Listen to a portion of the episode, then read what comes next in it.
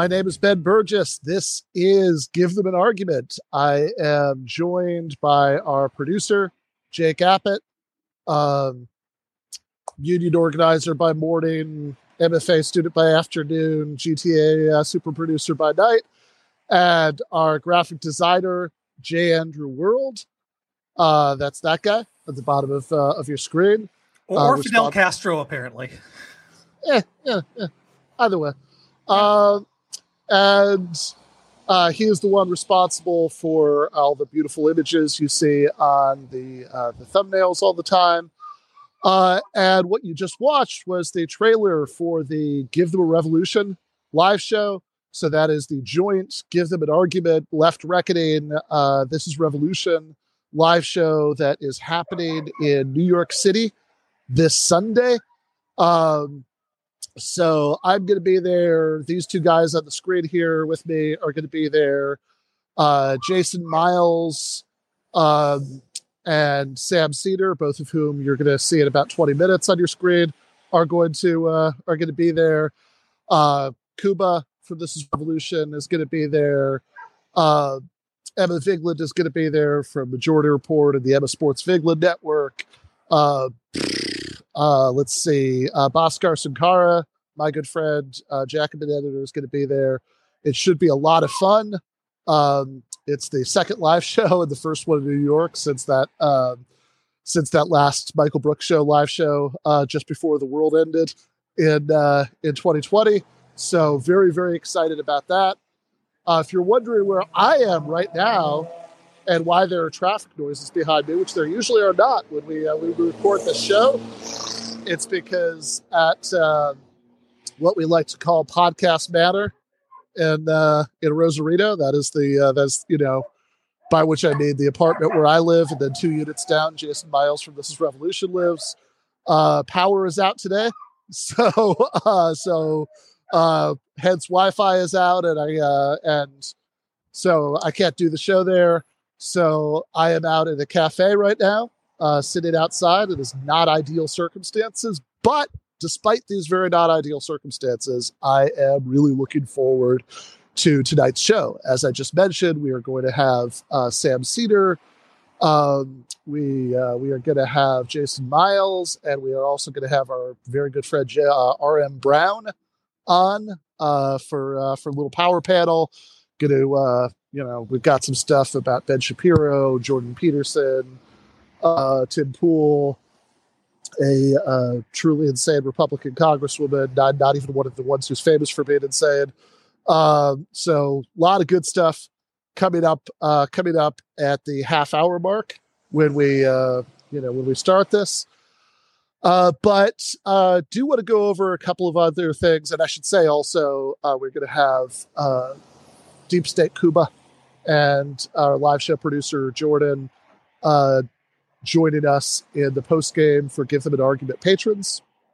Uh, if you are not already a patron, that is five bucks a month, patreon.com slash Ben Burgis. Uh, and it's a really good way to support the show, keep everything and we're doing here. Yeah. I was saying, uh, for anyone wondering, we have a link uh, in the description, right, uh, for to get tickets for the live show. Uh, I see we, Jules at yes, we do indeed have a live show link in the description of this video down there. Keep scrolling. Uh, you will uh, you'll come to the. Uh, I think it used to say Ticketmaster. It said Ticket Web. I don't know if Ticketmaster uh, recently rebranded, possibly on the grounds of people thinking for some reason that they were a sinister monopoly. But uh, Taylor Swift, I, I, think, has something to do with that. Yeah, I don't know where anybody got that idea, but um, in any case, uh, you can uh, you can see that down below. There are still, I think, the tickets to the VIP meet and greet before uh, are all sold out. Uh, but uh, we have we do we still do still have general admissions tickets that are left if you want to if you want to grab one in uh, in the next day or two. Show is on Sunday, so that is January twenty second at the Cutting Room which is very centrally located in Manhattan. It's like half a mile from Penn Station. Um, so yeah, VIP meet and greet at five. Doors open for general admission at six. Show starts at seven. Uh, should be getting out early enough at like 9:30 or something that we could everybody could have some time to to mill around at the uh, you know the bar at the venue afterwards. Um, and uh, and mingle a little bit. So yeah, really, really looking forward to that. I should also say, if you are a GTA patron, uh, I've not posted this yet because I've been dealing with this power outage crisis all day. Uh, but uh, we are going to put up something on the Patreon tonight. So if uh, if you have any questions that you would like to ask any of our live show guests in the Q and A at the end, uh, we are going to be taking some patron questions at the end. So you can just stick those either in the comments on the post, which will be on the Patreon tonight, or uh, you can just put those in the Discord. I think somebody will be collecting them there, and we'll ask some of them at the show.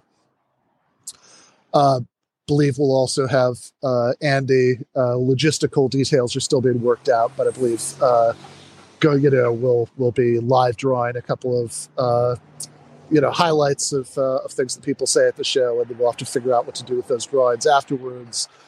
So uh, yeah, this should be really really good. I'm really looking forward to it. We will talk about that more later in the show, but right now. I would like to turn my mental attention as one so often does, to Slovenia and uh, talk about a uh, friend of the show, frequent guest, who's going to be a guest again in February because we still like him, uh, Slavoj Žižek, um, who is uh, who has undergone uh, some uh, uh, some pretty some pretty rough criticisms lately. So there was an article in Counterpunch at the beginning of January uh, that called him capitalism's court jester, um, which is which is quite a uh, quite a title. Uh, and I people may know I recently started a philosophy Substack because most of the writing I do is for Jacobin and the Daily Beast and sort of uh, politics of the moment stuff. But philosophy for the people started this a couple weeks ago uh, like three and a half weeks ago. The first official essay went up on New Year's Day, January 1st. And, um, you know, I started that because I want philosophy writing, theory writing to be a bigger proportion of my overall output. And this was a good way to do it. I've been wanting that for a while. So, um, uh, Observer uh, says in a super chat, "What are you all going to do similar event to the West Coast? Uh, go back a couple months in time, and we actually did uh, at, uh, in Los Angeles uh, in October. But we, but that will not be the last West Coast one ever. You have not just missed the one opportunity for all time.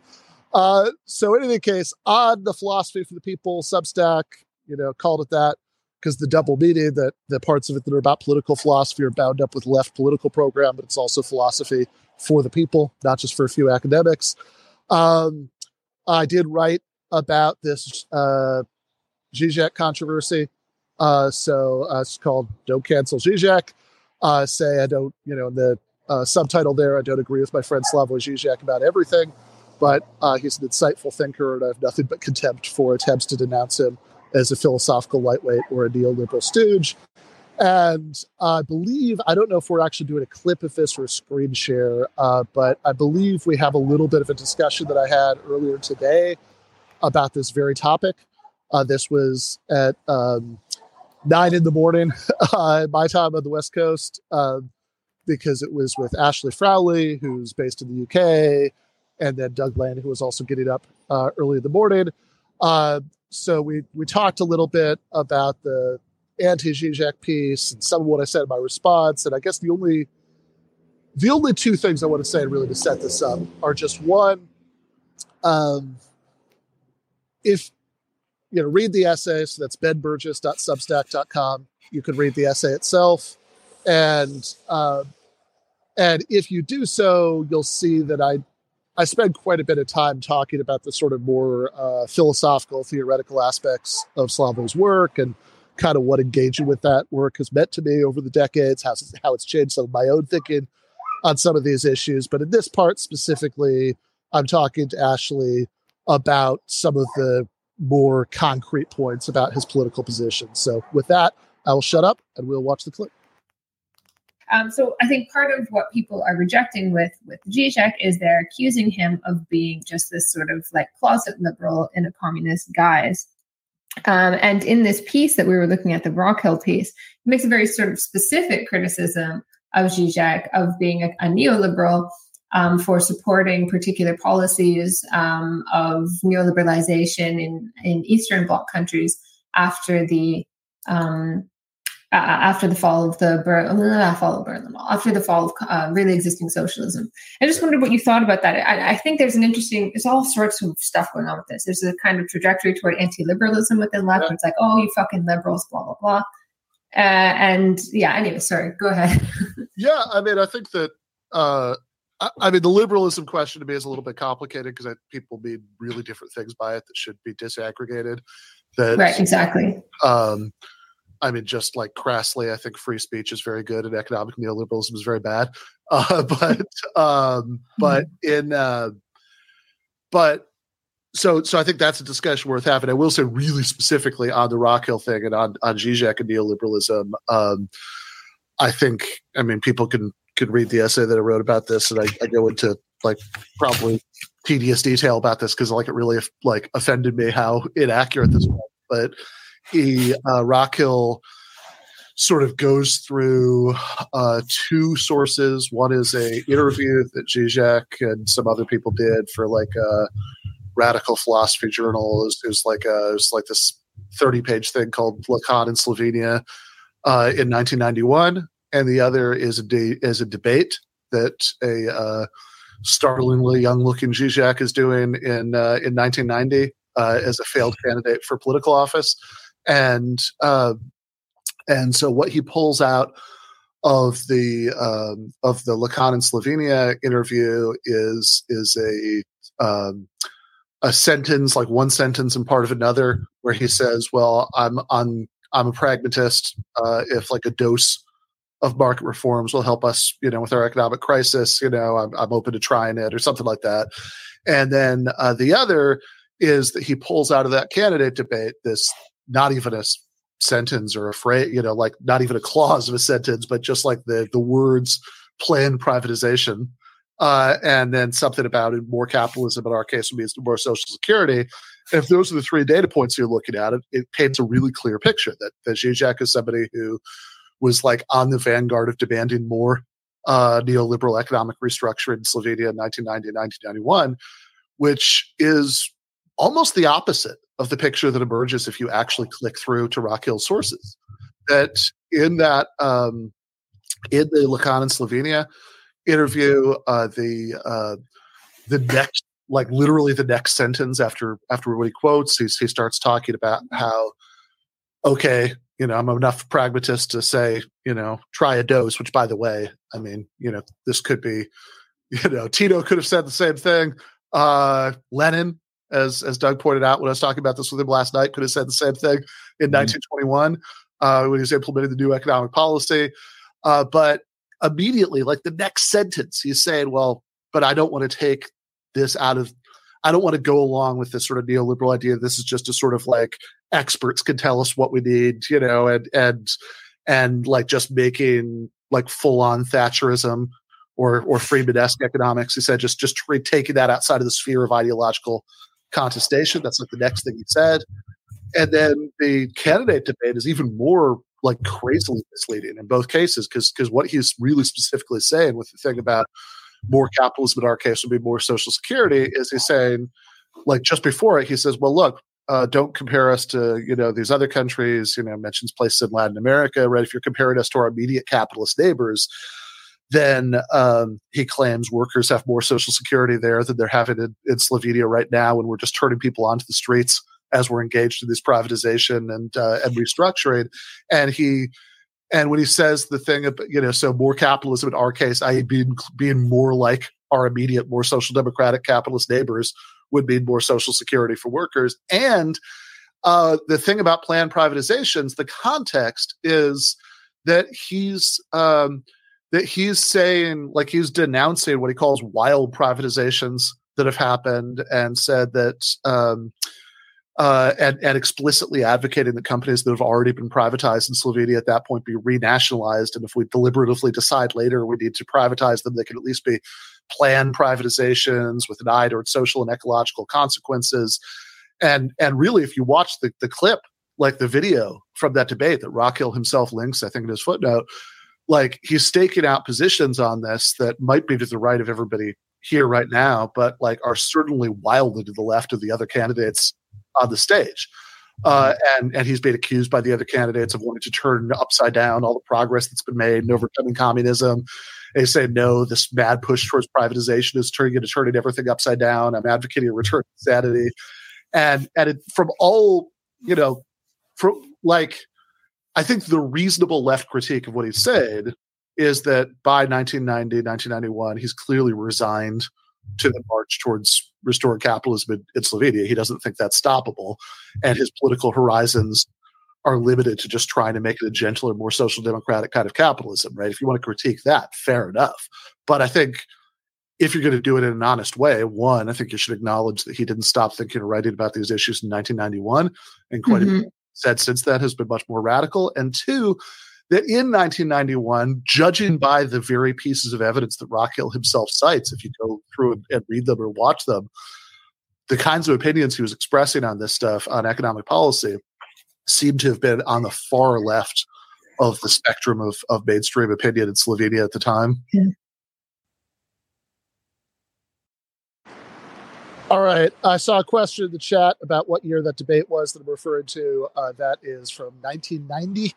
Uh, and I think if you, again, I, I think that the only thing I would add to what I say in the clip is if you look at his opinions over the decades since then, uh, he um, he supported Occupy Wall Street. You know, he spoke in Zuccotti Park. Uh, he supported Syriza in its brief stand against EU austerity in 2015. He was a strong supporter of both of the Bernie Sanders campaigns in the U.S. He defended Jeremy Corbyn in uh, in the UK when Corbyn was accused of anti-Semitism and all that.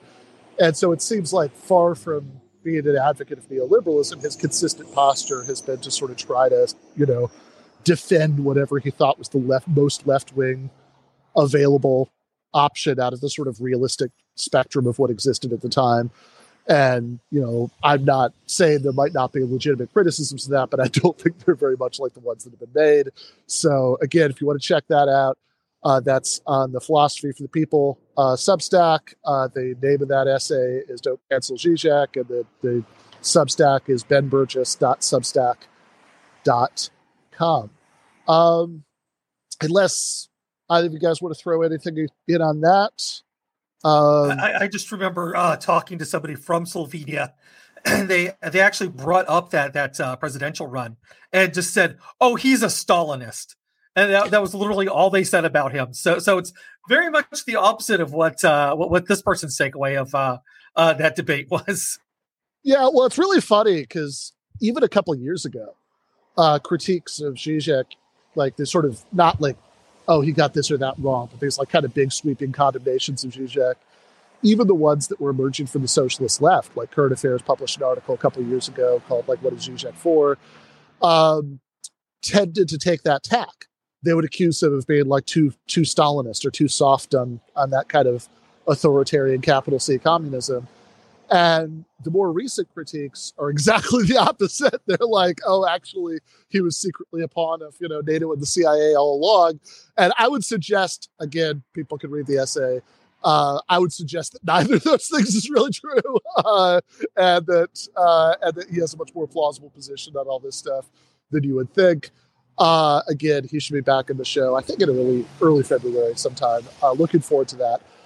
Last thing I wanted to do before we bring in our uh, power panel of Sam Seder, Jason Myles, and R.M. Brown is I wanted to talk a little bit about Brazil because uh, just wrote an article about um, about the situation in Brazil. It's called uh, "Deport Deport Bolsonaro." Uh, you know, normally when people move from Latin America to the United States and people want to deport them, I'm on the side of wanting to let them stay. But in this case, I'm prepared to make an exception. Um, I should uh, I should correct uh, something inaccurate I said in passing when we were talking about this last week, which is that we were looking at a at a letter. It was obviously written in Portuguese, and I I, I hadn't looked at it closely enough beforehand, and I said that it was a extradition request, what it was was it was a Brazilian congressperson uh, put like request like writing a letter to the Ministry of Justice saying they should extradite him.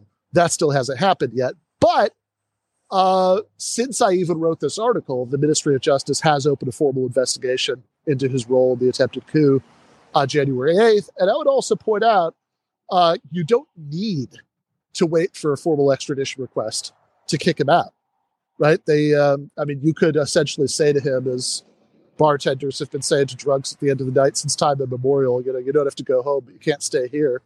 And um, I think that it would be good to do that because given the extremely long and gruesome history of the United States supporting right wing coups in Latin America, I, I think um, not offering safe haven to a right wing authoritarian whose supporters uh, just uh, just attempted a coup against the democratically elected government uh, with apparent involvement by that very authoritarian leader. Uh, certainly, like the uh, his minister of justice actually had plans that were found in his house for like a formal declaration of like an emergency government. You know, if if the um, if the attempt on January eighth had been successful to bring back Bolsonaro. Uh, the uh, Brazilian chief of police. This is actually one of the respects in which, you know, for all the superficial similarities, I think this is actually um, this was actually a much nearer miss than January 6th in the United States. That the um, that there does seem to have been this complicity by the military police in Brasilia that they like like actually escorted the um, the, the rioters to the capital. The head of the uh, like district police in Brasilia was not there uh, on the 8th because he was in vacation in Florida, which is where Bolsonaro was. Uh, in fact, during that week leading up to the coup, Bolsonaro's pictures were constantly on social media because people would see him like wandering the aisles at Publix or, uh, you know, enjoying some KFC. And so, you know, I suppose it's possible that Bolsonaro had no idea that an attempted coup was being planned in his name.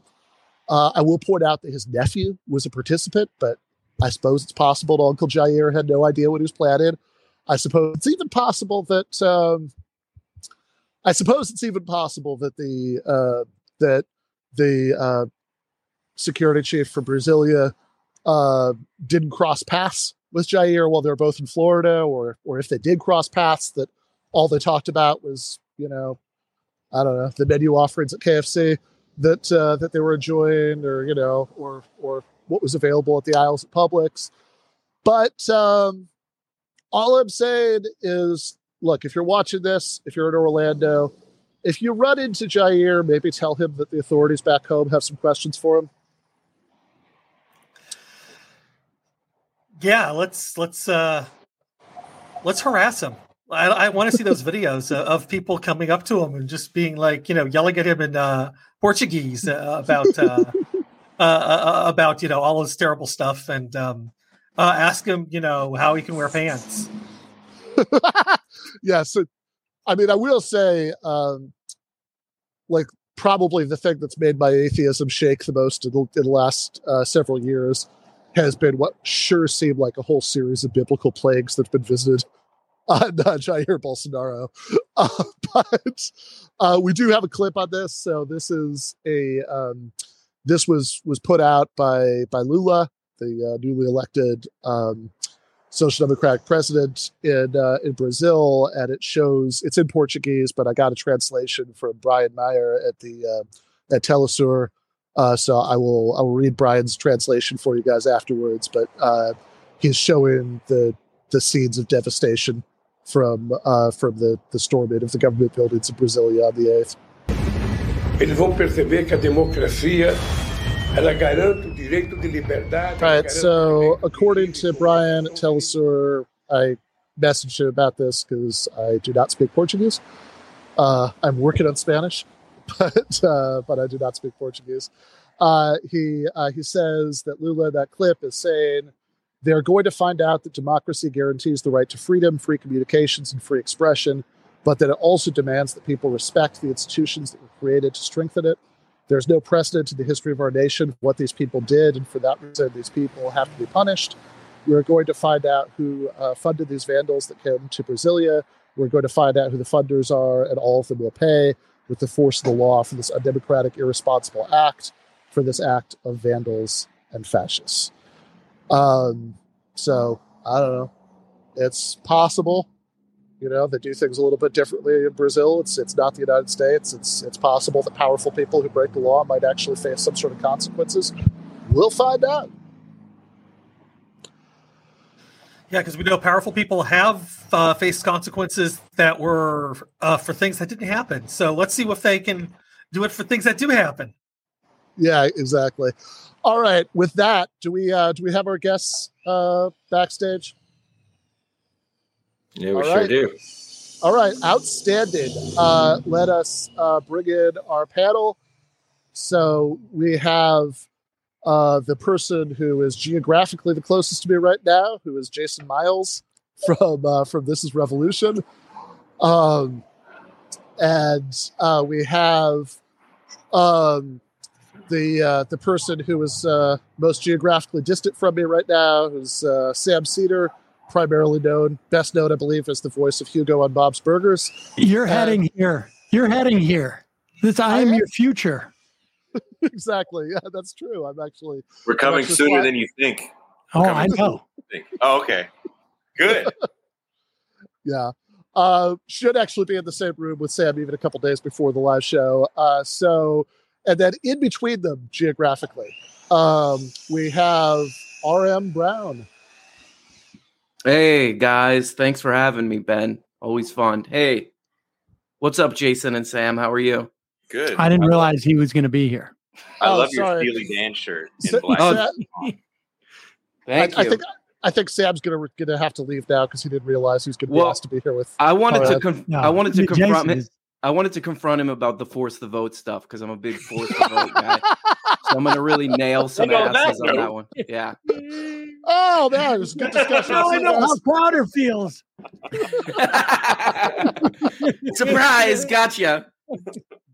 Well, I will actually say that is a little bit funny to me on multiple levels because I had uh, written. I promise you guys, we're not going to spend more than two minutes talking about this. oh my god! Uh, uh, but let's wrap but, this up, shall we?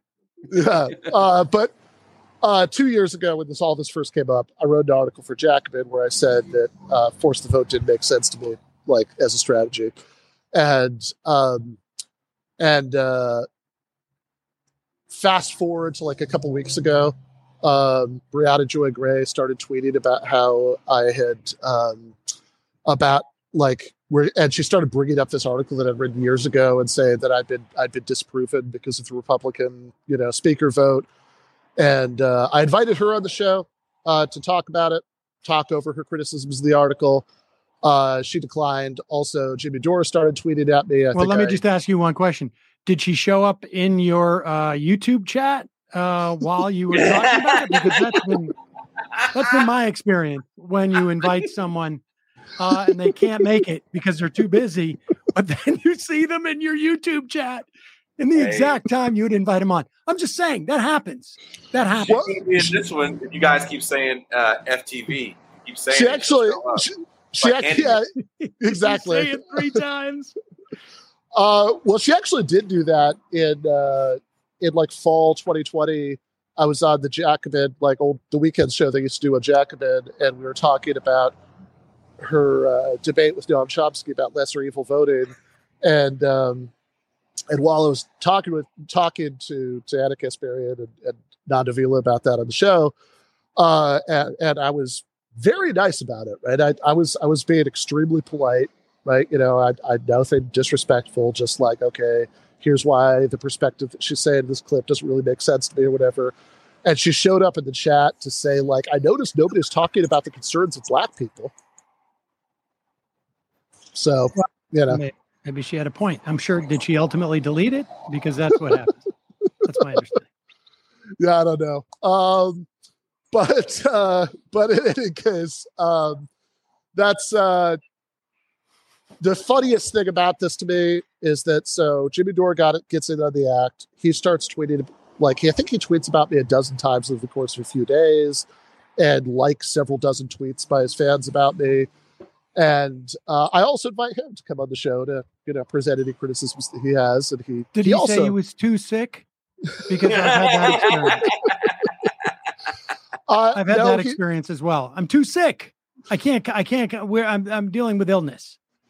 Well, you, uh, Sam. Sam, we're only like a couple hours from dude.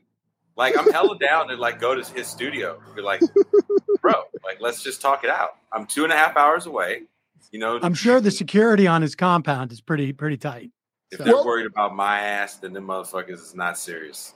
That that is, I will just I will just say this about that. That uh, so he didn't say that. What he said is that he wasn't gonna he wasn't gonna like um, it wasn't even though it was worth it to him to like tweet about me over and over and over again. It wasn't worth it to him to talk to me because I was obviously a lying egghead fraud. Uh, that was the uh, those were all words that were were used there. But like the funniest thing about this is I think one of the tweets by his fans that he liked was uh, that like I was a smug, comfortable liberal who probably had health insurance myself, etc. And it's like, motherfucker, I live in a one bedroom apartment. I've seen pictures of the place, the place that Jimmy lives. Um, where we have no power. where our water gets shut off randomly. yes, but but but Jimmy's dad was a cop and he has a Chicago accent. So clearly he understands the uh, the needs of the working class better than you do. So yeah, fair enough. Uh, so I do want to uh, I do want to move on from uh, from Jimmy Dore if that's if that's okay with everyone. Let me uh, just say he also figured out the Seth Rich thing way before you did. So and he's a pothead comedian, so if he can figure it out. That's right. You're he jealous just masturbates. he said. I think, he's, he's, he, I think his, his official logo is a masturbatory comedian. He said. Jack off. What is, oh, jack off. Okay, I, was, I knew it was something like that. well, I'm not a masturbatory comedian, so I, I can't, oh. uh, you know, I can't speak to that. Uh, but I did want to move to, uh, I will forswear any speculation about how distant a part of the political spectrum, but a different part of the political spectrum in uh, in just a moment. But first, um, our Ryan earlier earlier uh, told me that he had an off-topic uh, thing that he wanted to raise. Oh, and you want to you want to start with this? Okay, it's it's completely off topic. It's something that I've heard Sam talk about, and it's not funny. There's nothing interesting about it, but I've oh, heard. Good. Oh, good. I'm, I'm, I'm, glad you asked to do this on my show. I mean, yeah, it's it's gonna could totally ruin your show. Better Goodbye. on your show than his. Exactly, exactly. Very strategic. Um, so bye, subscribers. Uh, but Sam, I wanted to ask you.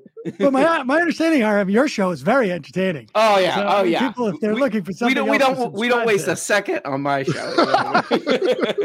um, I did want to. I think maybe some of them will be interested. I've heard you talk about this, maybe to like Matthew Film Guy or something, but you never go too far with this. But I've heard you talk about Dogma ninety five a couple times. I wanted to get your opinion on Dogma ninety five because it's a it's it feels like a totally forgotten film movement. You're like the only person that I ever hear talk about it. I just want to see maybe briefly what you think about it, and if if you're if you're hungry for like a new film movement like that. Well, you know, I my, my perspective on that was, and the reason why it, it resonates so much with me is because at that time uh, that it came out, it, I think it was, was it the celebration or there was, I can't remember what the first movie that Von Trier or, or Vinterberg did out of that at that time. But I had just shot a movie on, on digital video and it was, I think the first non, the first fictional non-mixed media, you know, uh, uh, movie shot on digital video and converted. Certainly on on digibeta because we had the first Sony camera, uh, like they gave it to us for free, and and we converted it at 4MC. And when Dogma 95 came out, my producer and I were talking. I was like, these guys are smart, and we're fucking idiots because they wanted to shoot on video, and so they reverse engineered a manifesto that allowed them only to shoot on video. And it became a, a feature, not a bug. Whereas for us, it was like, when I told my agent or my, my you know, or lawyer or whatever, whoever it was, had said, "Why did you mm-hmm. shoot this on video?" And I'm like, "Well, it was the only way I could do it, low budget. I wanted to use existing lighting. I wanted to. I didn't want to have to have like you know uh, sync the sound, and uh, you know, I wanted to do a lot of improv, which is exactly why Dogma 95 existed. They wanted to shoot on video." And so they created a manifesto that would only allow them to shoot on video. They didn't say video. The word I don't think the word video actually is even in uh, the the the manifesto, but it's like you need existing light. You can't you can't bring any lights in. You have to record sound and uh, picture simultaneously. Uh, and there no was a couple CGI, other, no effects, no titles. Yeah, yeah, yeah. It was all basically justifying how we're going to do this low budget but they were smart. They made they understood that that you know they they, they came from a, a, a cinema background, and I came from a um a jagoff comedian background. I can't wait for Jimmy Dore's uh, Dogma 95 to come out. That's going to be interesting. The Force the Vote, the movie or whatever. Well, well, it'll, it'll be, yeah. I mean, look, it'll be well within the sort of tradition of uh, works of art created it, by political commentators, Tim Pool's band, you know, shit like that. So yeah. it'll, it'll be Dogma 95, Dogma 96, Dogma 97, Dogma 98, Dogma 99, and just on and on and on. Well, um, Jason, did you did you have anything you wanted to, to add on this? Or? No. I've never seen Dogma 95. At first, I thought he meant the Kevin Smith movie. I was like, didn't that come out in 2000? Well, I mean, maybe maybe the tie-in is sort of like uh, uh, lo-fi, like doing things lo-fi, totally in a way to kind of make it, you know, when you don't want to spend a lot of money, or like Sam was saying, if you want to use video or something, you use lo-fi as an asset, as like a to make it seem more edgy.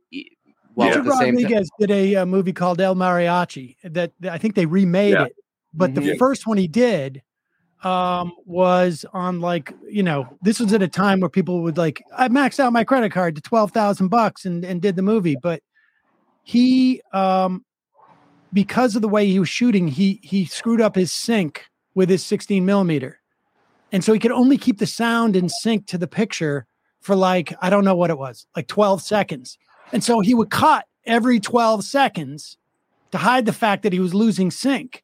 And when he presented it, people were like, this is an amazing new style of cutting. It's so dynamic and kinetic. And he did it because he didn't he didn't have sync. And uh, he, he successfully covered, you know, and he, made a big career out of it. But I mean, that's, you know, that, that uh, sometimes those things, those limitations create, you know, uh, new art. So I don't know. Well, I mean, his, I, his his backstory for that too was interesting. I don't know how true it is, but he he did like medical experiments to raise the money for that movie. He was like a, a test subject in, yes. in Austin, yeah, to to raise the money. Yeah, I think Linklater may have had a story like that too for Slackers. I'm not mm-hmm. sure, mm-hmm. but yeah, that, that I mean, everybody that was the that was the early '90s, mid '90s. Um, you know, after Robert Townsend kind of did that with uh, Hollywood Shuffle. Yeah. I remember that was all the hype around Hollywood Shuffles that he was getting extended all this this credit. Oh yeah. He, every time he'd get a credit card, he'd max it out to do the movie, and I think he finished the film on like thirty thousand dollars, whatever credit card debt. Yeah, yeah, yep. that was that. I mean that that that was the. I mean, people are still doing that. I think today. I think there's just you know it's a, it's a different world because uh, video is far more acceptable, and uh, there's you know there's more outlets to get the film out there. Yeah, yeah. Uh, so you're talking about people at the beginning of their careers. I want to talk about somebody very early in their career. It's going to be an amazing transition. Uh, who is somebody who uh, became a uh, congresswoman uh, a little bit less than two weeks ago. Uh, was uh, you know was sworn in at the beginning of the month uh, from uh, from Florida. Uh, this is uh, Anna Paulina Luna. Uh, do we uh, do we have the do we have the Jake? Do we have the clip of Anna Paulina Luna? I'm not going to say that I want to cut defense spending, right. but I will say that I think it's important that we are looking to make sure that we are getting the best deal, especially on some of the stuff that we're spending money on. So I think that we need to have those discussions. But more or less, what I've heard in some of these negotiations is we're talking about programs that aren't going to the necessities that we, the American people, need, i.e., protections. I'm talking about some of these woke ideology, these funded programs, and for example, these uh, these salaries for these additional weaponized 87,000 IRS agents, which you saw we tried to pass, yet the Senate and even the Biden White House is pushing back on. Sir, I say taxation is theft, and I don't want any more IRS agents than you probably do. All right, so. Well, we're going to cut back on those things that uh, uh, those things that we um, uh, we're going to cut back on the budget, especially on those things that we're spending money on. That's what yes. I really makes sense. I mean, it does make sense. I couldn't hear your introduction to that woman. She's running for Congress, or she's in. Congress? No, no, she's she's in Congress. She just got to Congress. She got elected. Yeah, she got elected, and uh, uh, well, she uh, represents Florida's uh, thirteenth uh, thirteenth congressional district. Is that where so, all the uh, what does Pascal call them? Gusanos are. Uh, mm-hmm. It is uh, Sarasota, DeSoto, and Hardee counties. Uh, so not really. uh, yeah, that's like St. Petersburg, like that. Like oh, I know what that is. Yeah, uh, but I just found that fascinating. So I should say uh, I, sh- I, should give credit where credit's due. I, I saw this clip because uh, Tim Pool tweeted about it. Uh, he said it, uh, he said it was he said it was based uh, this uh, what this thing that she said. Um, but I just find this kind of amazing because this is a congresswoman, and he sound and she sounds like nothing so much as like a libertarian five years ago calling into the Majority Report.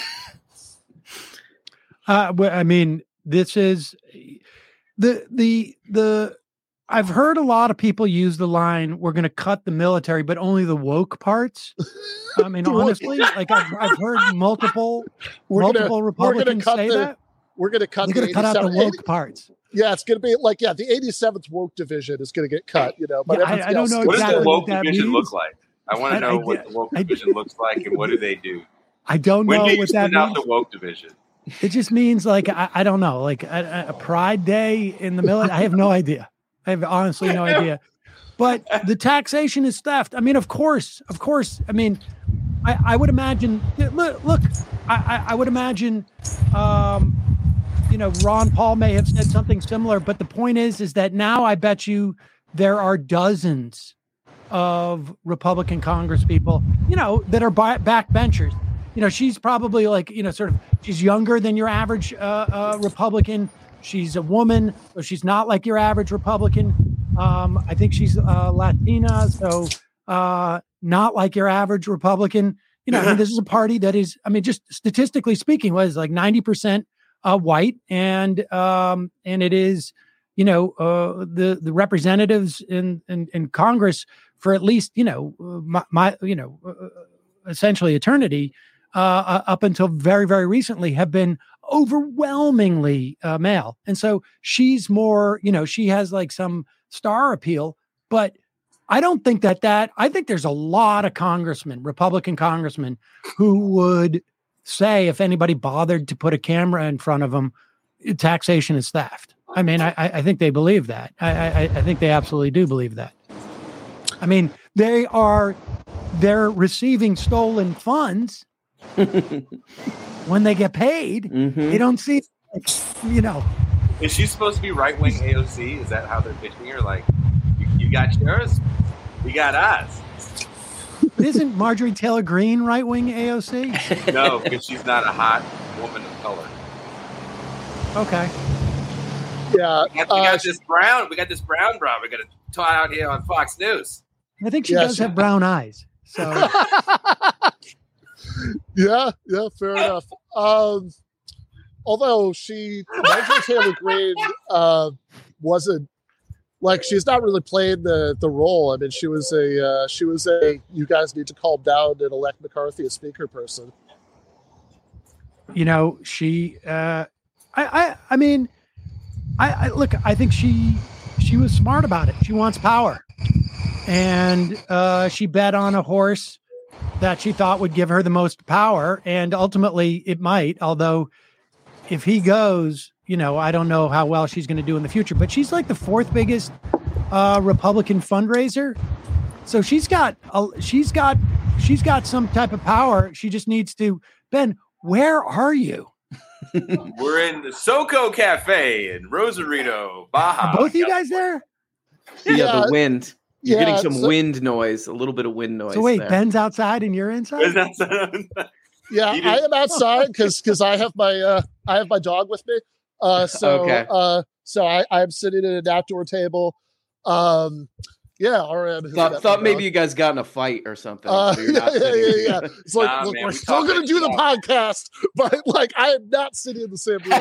uh, yeah, no, uh, yeah. So, so the apartment building where I live, and Jason, you know, Jason's in the same building, uh, has uh, the power is knocked out, and so I, I could not uh, do it from there. So, uh, which is really sad because I actually have a pretty nice little home studio now. So I am doing it from uh, I'm doing it from outside of cafe. The SoCo Cafe in Rosarito, Baja, yeah. California. Yeah. Uh, there we go. Sounds uh, better now. that's good. That's good. Yeah. When you I was, I was hoping Sam? I was hoping that the, the wind would be a little bit better in this uh, in this location. But I'd, I'd like uh, to come soon.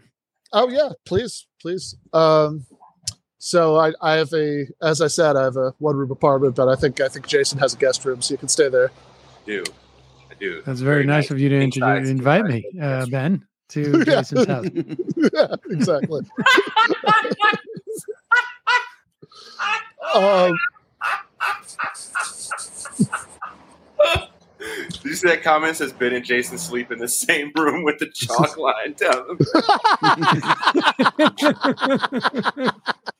yeah, that's right. That's right. Yeah. Uh, yeah. We need to do a buddy cop movie, Ben, because yep. I think we got this Murtaugh Riggs lethal weapon thing down. down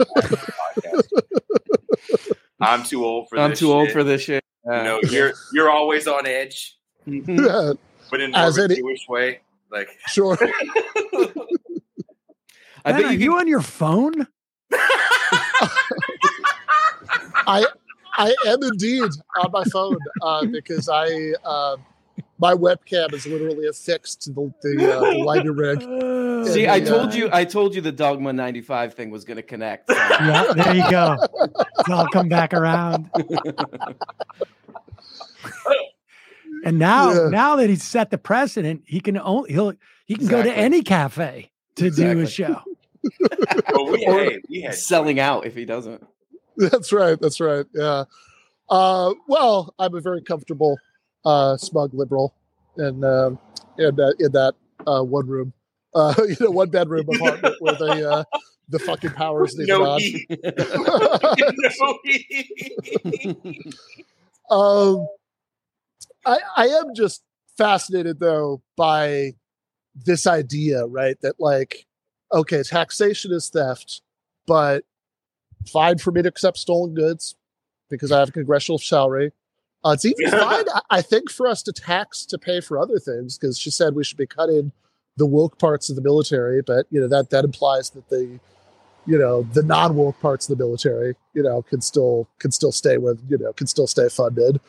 Um, I'm just you know I'm just very confused by how you could justify being a member of Congress if you uh, if you literally believed that like taxation and government was like just an illegitimate thing to do. And if you don't mean that, like what what on earth does it even mean to say that taxation is theft?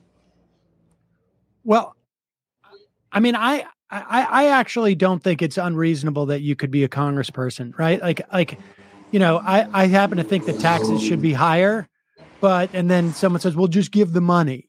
You know, uh, no, but that's not the point. The point is that, that I don't think I think taxes should be higher, not that I or any individual should pay. And and so I think like I I you know I don't think that's the the issue. I think literally they think taxation is theft.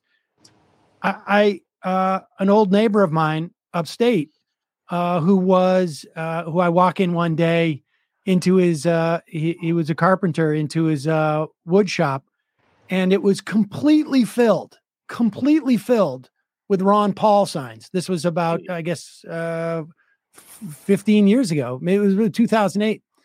And uh, he was going to go out and paint paint the town Ron, is what like Ron Paul, what Ron Paul people do. And they were like putting it on like Route 87. They were going like they, they, they were traveling like an hour and a half in every direction. And we got into it. And and and my understanding is that they believe the income tax is uh, illegal because I think it was Kansas did not actually have a quorum or um, when they voted for the constitutional amendment in uh, what 1917, the uh, you know the the income tax. Yeah. And so they think that it's illicit, and therefore it's it's theft, and and I think also part of it is the um, the they the, the their non-aggression principle says that no one should have a monopoly of force. Um, it really, in their mind, I think it should be just like an oligopoly of force, where like just five or six major like uh, fiefdoms will have force, and the rest of us will just hope that you know we align with one of them. I mean, honestly, there's no. It is. It is like the people who call in, like you know, like literally, like four you know sentences in, all of a sudden the whole thing falls apart.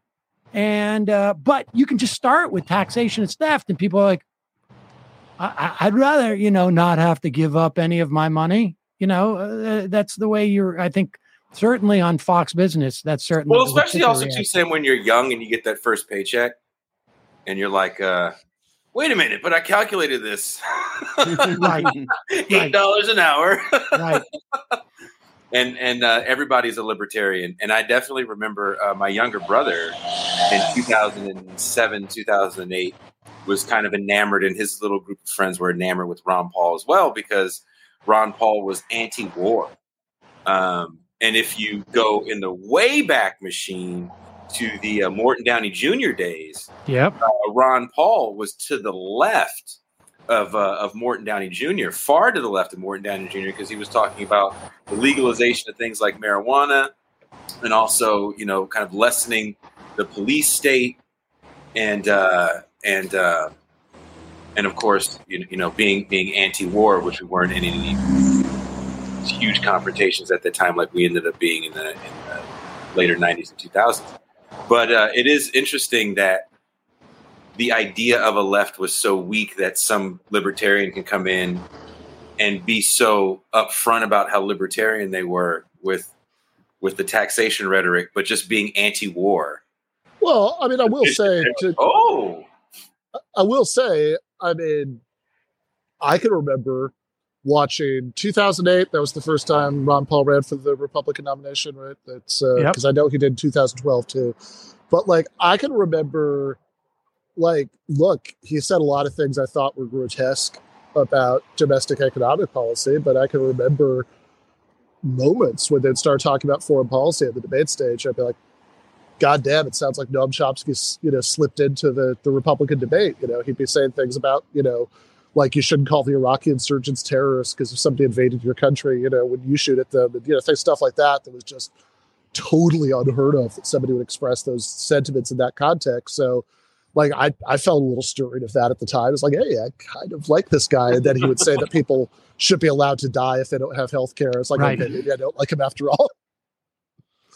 Yeah. And it's interesting. I think, you know, um, I think what we're seeing, you know, right now, because, uh, you know, I've, I've obviously like uh, been uh, really sort of monitoring libertarians for uh, quite some time and I really think we're the vanguard of of libertarianism now, because the pot thing is largely no longer a libertarian issue, right? It's become so mainstream, uh, legalizing um, uh, cannabis that it's not, you know, you know, it, it's even as as much as Biden wants to lead from behind, I would be surprised if he's not. Well, he's already pushing it as much almost as he can. I mean, you need statutory authority for the most part to to drop its um schedule, uh, drop it on the schedule. But uh, there's other things that they can do that that might like yeah, at least help the banking. Yeah, he could have certainly done a less narrowly tailored pardon and like actually the the pardon could have been a, a little bit wider as well. I mean, I think I think ultimately they're going to get there, but um, but nevertheless, it's no longer a, a libertarian sales point. I mean, I think that's why we're hearing a lot more of like the authoritarianism like stuff that we're hearing is coming from if not you know full on libertarians certainly libertarian adjacent it is becoming sort of like the the vanguard. It, it you know uh, and and the in the idea of like um you know uh uh like maximalist free speech um uh interpretations. You know for for for the vast majority of the the history of this country like you know anything beyond like you can't yell fire in a uh, crowded theater. Like that you don't hear that raised that much in the context of everything that we hear about these days. Um, yeah. and and I think a lot of like what we're seeing is the libertarian movement always sort of mutates and finds like almost like water running downhill on somewhere finds like where where, where there's an opening and i think like the they are there's a big opportunistic you know and we're seeing it like with Taibbi and and Greenwald, and then sort of like, uh, you know, the the the the concept of the IDW was also sort of like libertarian-ish, at least in not like not in policy, but in terms of like a branding marketing thing, mm-hmm. right? I mean, mm-hmm. this is appealing to the same sort of like inclinations that that I think people first on a surface level get attracted to libertarianism with. And um and I think I think we're going to see more of that, and I think that's going to be the sort of the that's that is the entree where you know um, l- drug legalization was maybe five years ago, and really, you know, when you look at what's going on with Biden in terms of his foreign policy, um, it's not great. But you don't hear, you know, you don't hear people giving him any uh, applause for dramatically dramatically uh, dropping the number of drone attacks that we're involved in. I mean, dramatically, uh, in, in, such a huge way that you don't hear anybody talk about it anymore. Um, and and certainly you would.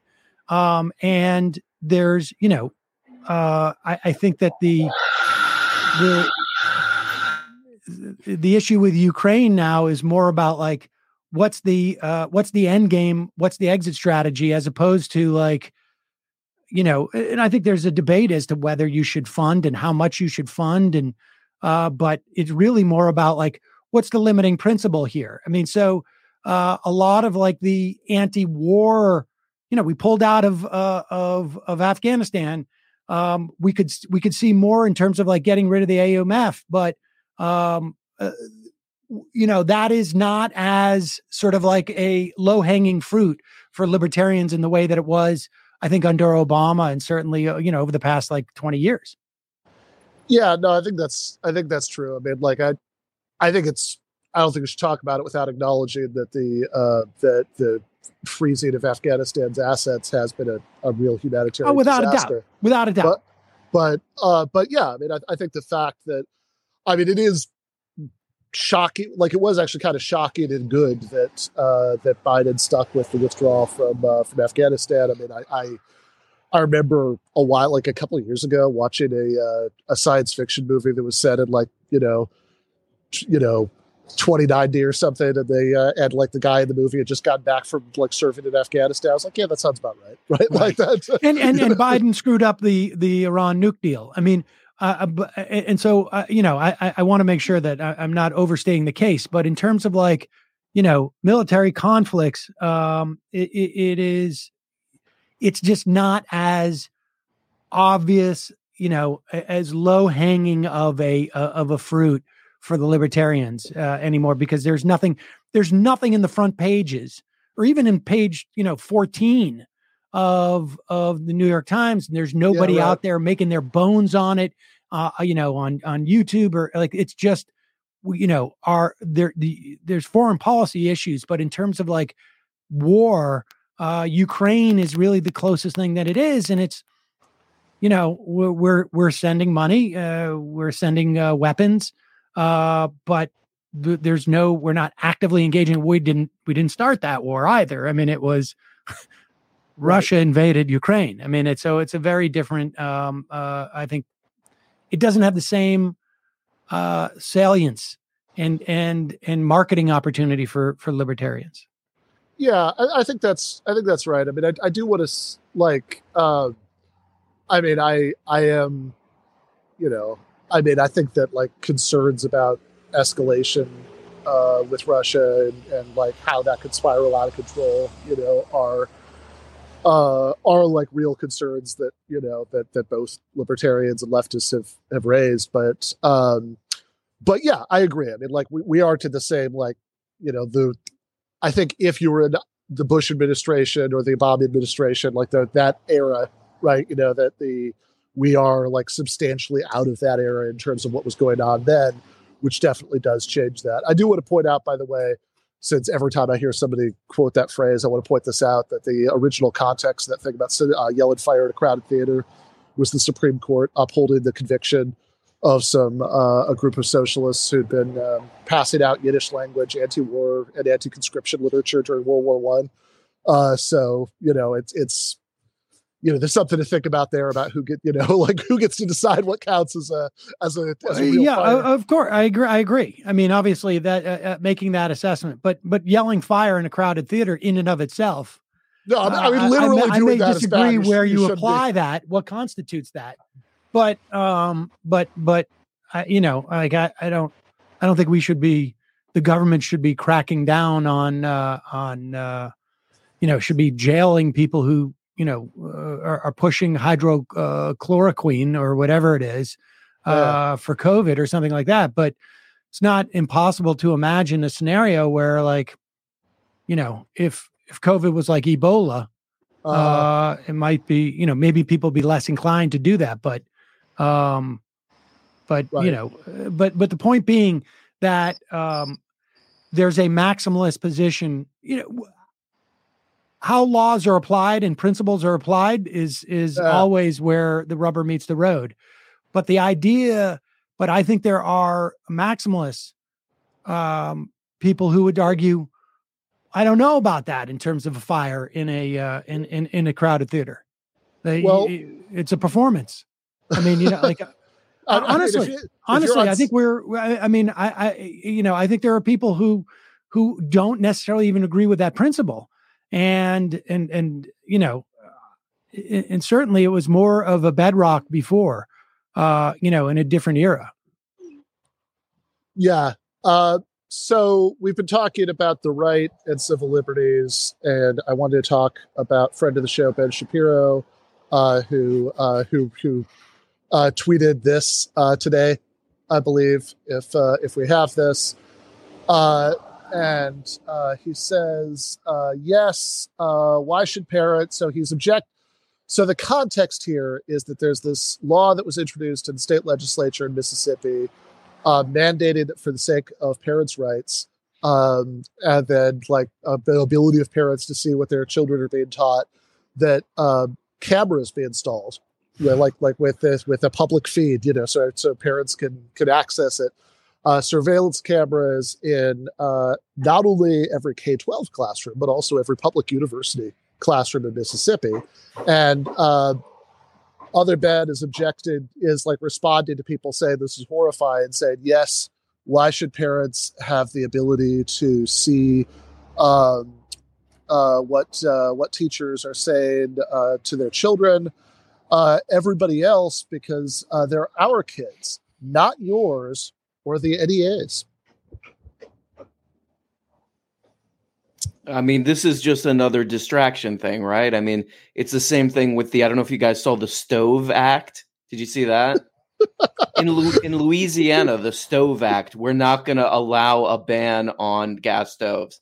It's just like, hey, what's in the news? What's the what's the headline? Yeah, all right. As long as it makes it, we don't have to really do anything. Yeah, let's well, make a law out of that. You know. Well, I really hope like that we could all spend as much energy as possible arguing about gas stoves, but uh, that would well, that, actually the, the, gas stoves is like the is is you know this year's uh, light bulbs. Uh, I don't know if you guys remember the light bulb uh, thing. In fact, I think Trump when he came back, you know, rolled back the light bulb requirements, and the light bulb manufacturers are like dude, we moved on.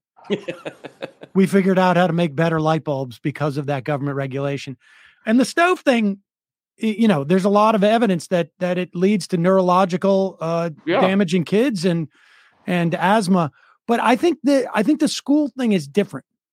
And and the reason is is because the stove thing is like what you're talking about. It's light bulbs, it's um it's Dr. Seuss, it is it is the sort of like cultural outrage du jour. You know, Trump was talking about like the the water pressure and the toilets. You have to flush it twice, type of thing. But the, there is a long standing desire on the right to dismantle public education um, that is, I think, really, I mean, public education exists because the radical Republicans in Reconstruction knew that we could not have any semblance of equality in this country if we did not allow for public education and for uh, and and largely uh, though certainly not exclusively um, you know uh, freed slaves need to be educated and their kids need to be educated. And uh, there is you know the the right has wanted to defund public education and this is this is a vehicle to do it because the sur- surveillance cameras are not there so that like i can check and see if johnny's doing his homework and betty's you know uh you know uh, drawing pretty pictures it's to surveil the teachers it's not to, it's to surveil the teachers and make sure they're not you know starting with they're not in any way, um, uh, you know, suggesting that they're not heterosexual. Mm-hmm. And then it moves from there into like they're talking a lot about slavery, and they're uh, they're they're making it like the Civil War was about slavery.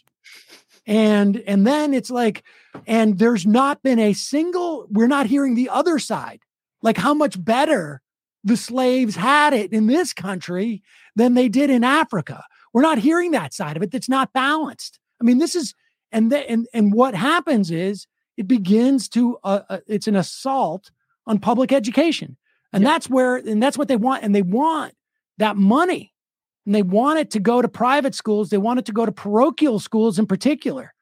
They want that money. They want the, you know it's the same sort of like structure as privatizing Social Security. Dumb money comes in. They have no problem with the money being collected. In fact, Betsy DeVos said this, uh, and her husband were interviewed years and years ago, way prior to Trump. I have no problem with public education. I have a problem with public schools. And what that means is I'm okay with collecting money for public education. That's the public part. Collect the money from the public and then give that money to parochial schools. Yeah. Or, I mean, it's really for DeVos, it's parochial. Mm-hmm. They want it to go to Christian yeah. schools. Yeah, um, I, I, mean, to me, the real tell of that tweet is the thing at the end about the NEA, uh, because it, it seems to me that um, it it makes a lot of sense that you know the details differ over the decades, um, but that you get all of these panics about public schools and how bad public schools are and how you know whether it's promotion of charter schools or it's the uh, they're all teaching our kids critical race theory uh, or um, you know they're grooming the kids or you know whatever it is. Because look just from a basic right-wing perspective uh, public education i think is objectionable primarily for two reasons one is that it's one of the only things in our society that's actually publicly owned uh, it's uh, it's outside of the market you know it's a it's a public good that's you know provided within the uh, the, the state-owned sector and two, it's unionized, right? That this this is the a lot of places, you know, this is the only thing that's consistently uh, consistently unionized. So obviously, if your agenda is to uh, to, to, to undermine the public sector and to undermine labor unions, you know, then obviously you're not going to like uh, you're not going to like public schools very much, and and it is. But I also just so that's one thing. But I also think you know we were talking about free speech a moment ago. It's like this is pretty chilling stuff. I mean, like anybody who's actually been a teacher at any level. I mean, I have, you know, for uh, for decades at this point. Uh, like just imagining, and even if you haven't been a teacher, just whatever the fuck you do for your job, assuming it's not being on YouTube, uh, like imagine imagine that there's like a little camera installed that like lots of like lots of strangers who don't like you very much can uh, can watch you uh, can watch yeah yeah I said assuming you're, that you're not doing it on you know that you're not on YouTube in which case it's a self-inflicted injury but the uh, a lot of strangers who don't like you very much and are going to uncharitably interpret what you're doing are going to like monitor so like you know if you you if you've had a job where somebody's like micromanaging you think about how bad that is then imagine that we have this like vast crowdsourced micromanaging.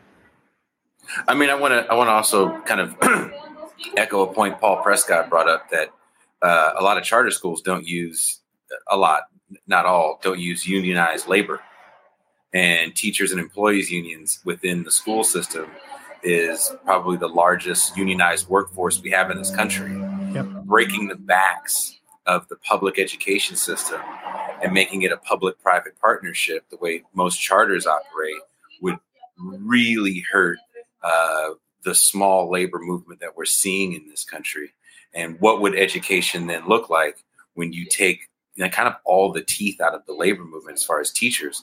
Like right now, you have teachers in uh, Los Angeles talking again uh, about striking, and they were just on strike uh, a few years ago and the Oakland Unified School District was on strike. And, you know, of course, we saw the very large Wildcat strike, which should be inspiring for us on the left uh, in West Virginia, where people are crossing all sort of uh, political lines to get together to to ask for not just better salaries and smaller class size, but you know, hey, we need to be able to live where we teach. And in major metropolitan areas, that's been the cry of these teachers. And we're talking about public education. Uh, you know, Sam, you're in New York. I'm from the Bay Area. You know, Ben's lived in major metropolitan areas the majority of his life as well. This is where public education is the prime example for these people to show the failure of it in these uh, major metropolitan areas. So it is frightening, in my opinion, to see this uh, assault on public education, and we should be taking it uh, much more seriously. Yeah, there's uh, uh, like this kind of attack too is really sad because you can look on YouTube if you watch those like board meetings and stuff like that because they are like part of it is they're trying to make these parents feel like these uh, teachers are predators. And if you look online, there's videos of like librarians who are like, "I'm not a, I'm not a per," you know, they're literally like, yeah. "I'm not a pervert," you know, and it's it's so sad to have to see somebody who's you know, like you're saying, like somebody who's just a worker, who's a, a normal person trying to do something positive in the world, um, have to defend such a, you know, terrible attack. You know, it's it's horrible. Yeah, I mean, and and I think that like, look, if you're a, a K twelve teacher, you know, I mean, I think that uh, you're actually doing something you know, not to be too cheesy about this, but I think you're doing something socially important. Yeah. and you just, you know, and you uh, you deserve to have a much better job than you have right now, and all this stuff is is giving you a much worse job than you have right now. But like also the like level of authoritarianism of this is like insane, and you know, I don't know, I don't know if um if this is has you know I don't like it's been introduced. I don't know what's going to happen to it in the Mississippi State House. I, I want to be really clear on that. But like you yeah. have like Ben you know, Ben Shapiro, who because we live in a very strange world, is is like one of the most popular political commentators yeah. uh, around.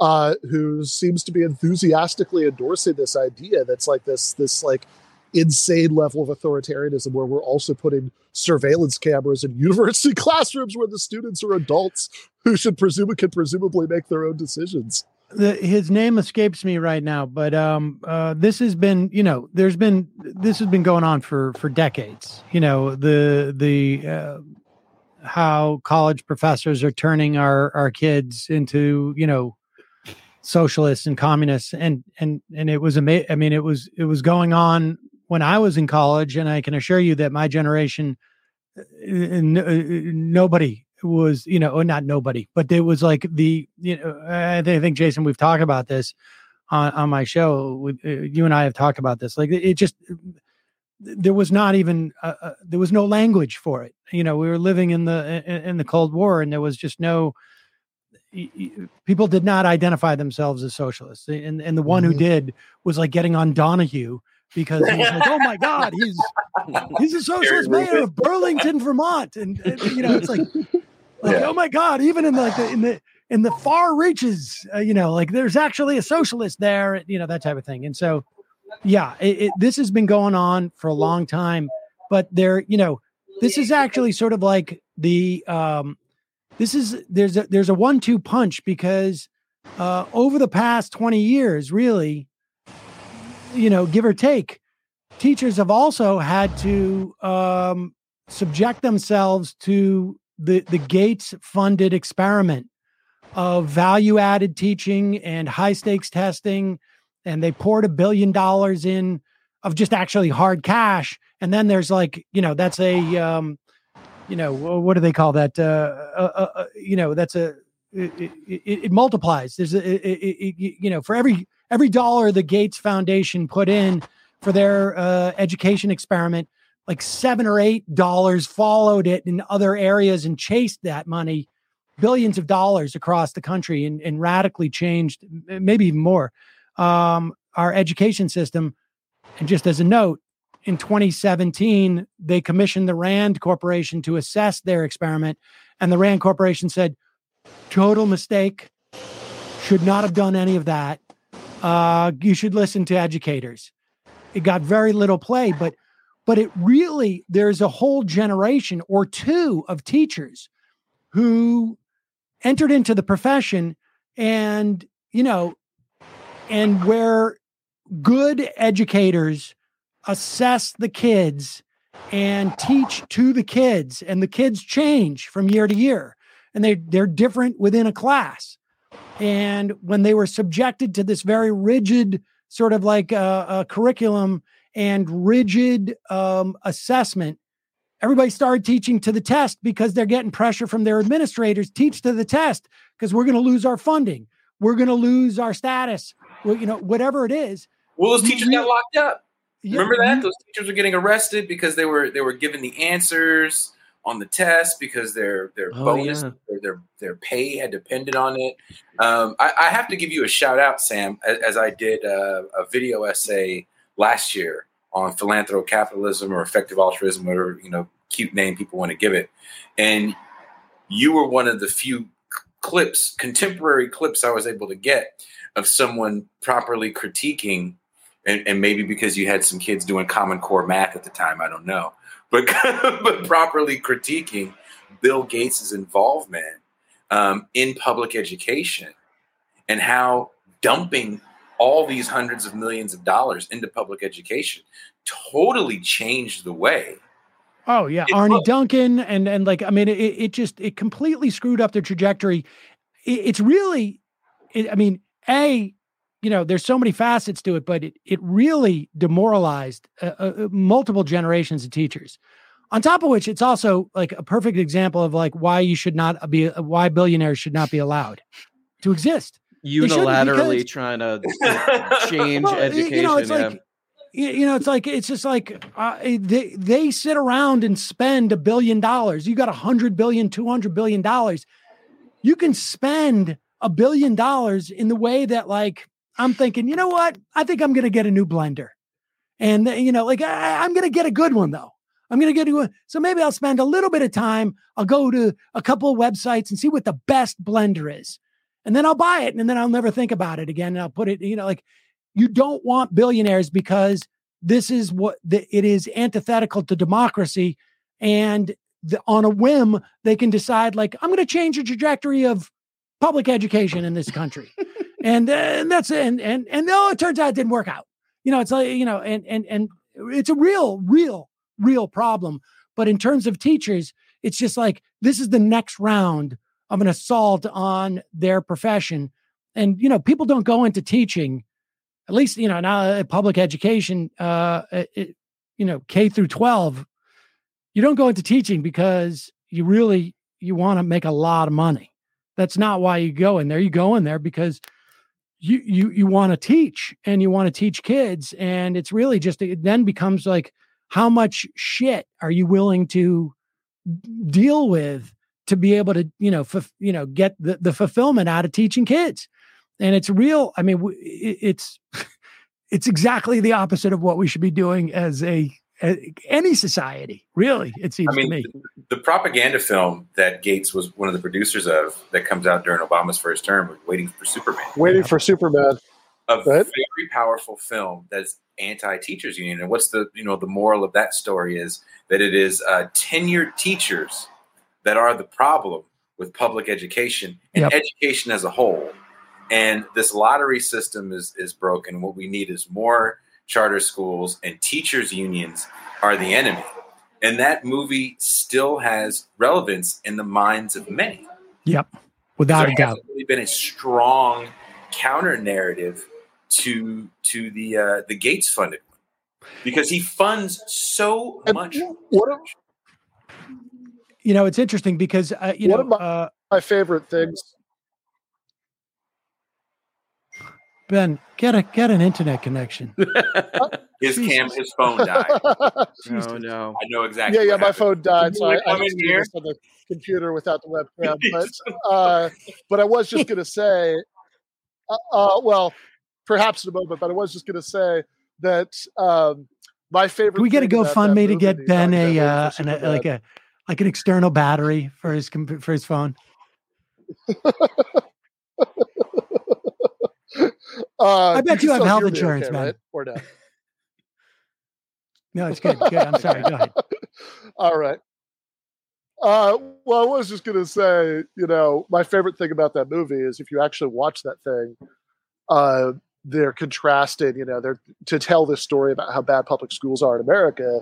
They're telling the story where they're contrasting it to other countries that have, you know, schools do other things, and they're saying that it's um, that the uh, you know, charter schools are going to be more like the approach of these you know, schools in these other countries. And the country they particularly hold up as an example is Finland, where not only are the schools unionized, but they actually don't even have private schools. It's like they've said, like there is a sort of weird workaround where you can have an independent school that does the state curriculum or whatever, but they have essentially banned private schools in Finland. And this is what they're, um, you know, even these people are acknowledging in this movie is is the, like the best education system in the world. So it is, um, you know, I, I think it's astonishingly dishonest, and I think it's worth pointing out um, from my dark, disembodied, you know, voice, uh, pointing uh, pointing this out at the as we get to the tail end of the episode that this is um, that this was a narrative that was not only something that like you know your your Ben Shapiro kind of people believed at the time, but was actually very popular in like sort of mainstream Democratic Party oh, uh, circles oh, yeah. at the at the time.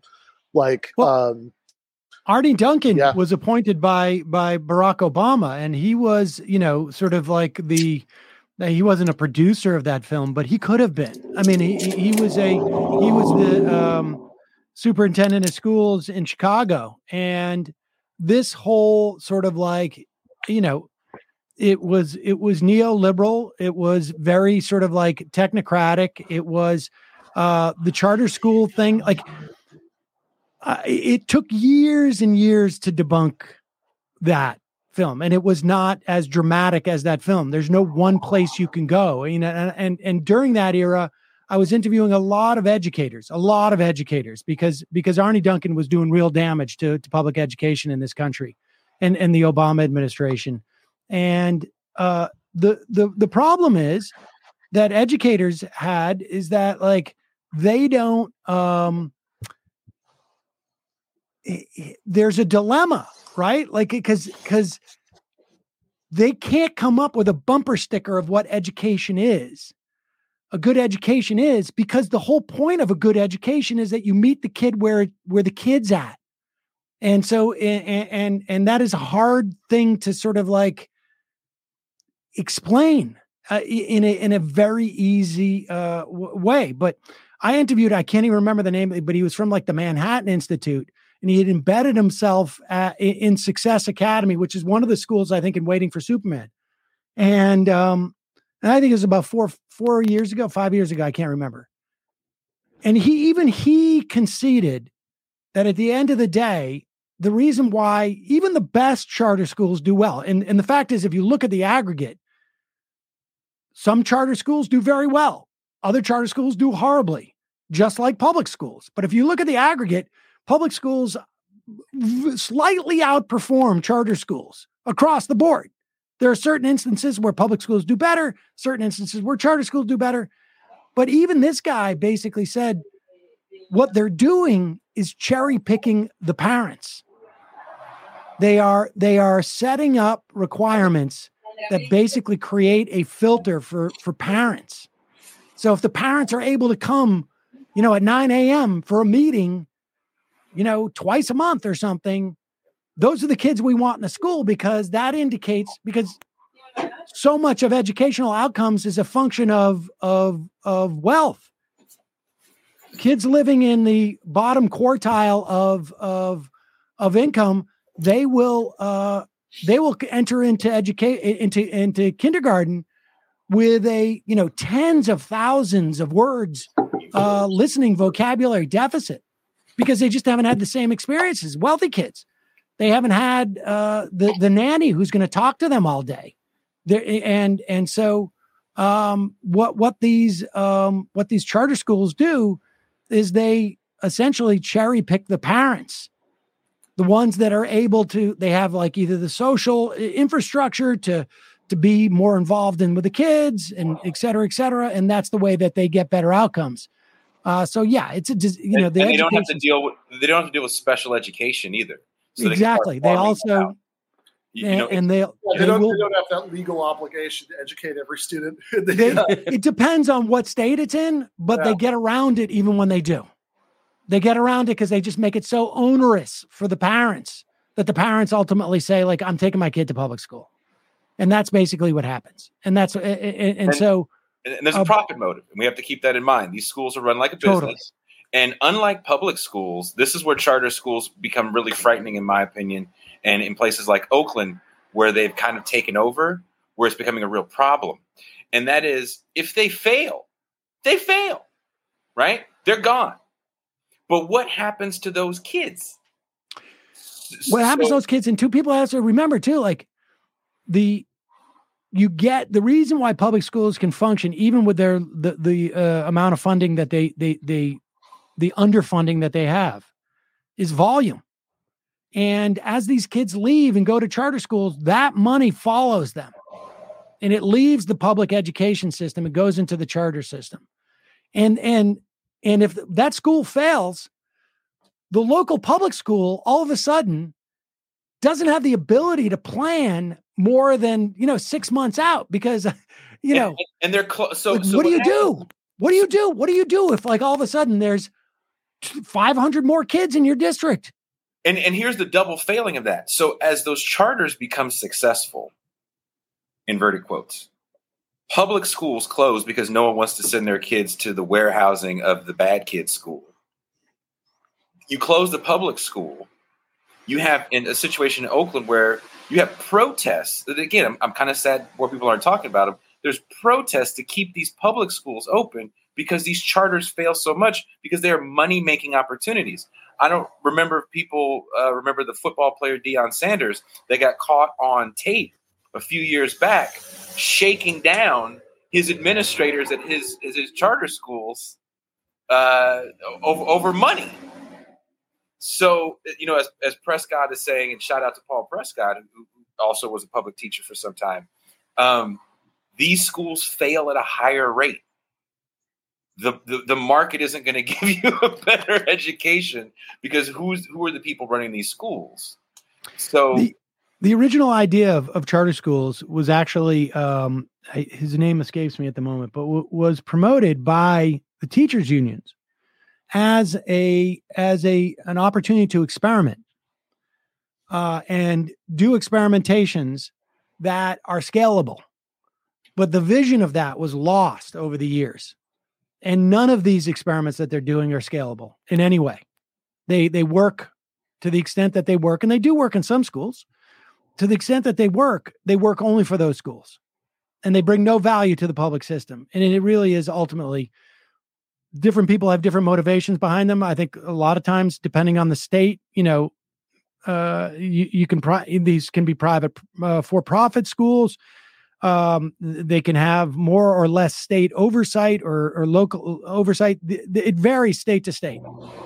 Uh, Massachusetts does a good job of capping this. They actually had a referendum that, that made it impossible for these charter schools to operate outside of like the the uh, uh, authority of the p- local public schools.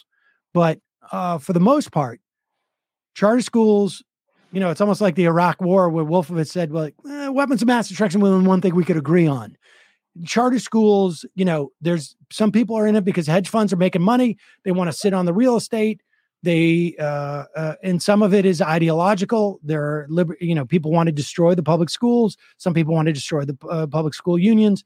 But um, in the end, it is like it, it is an impulse that needs to be checked, um, and and we need to go back to allowing teachers to teach in schools rather than sort of like hit their numbers for the quarter.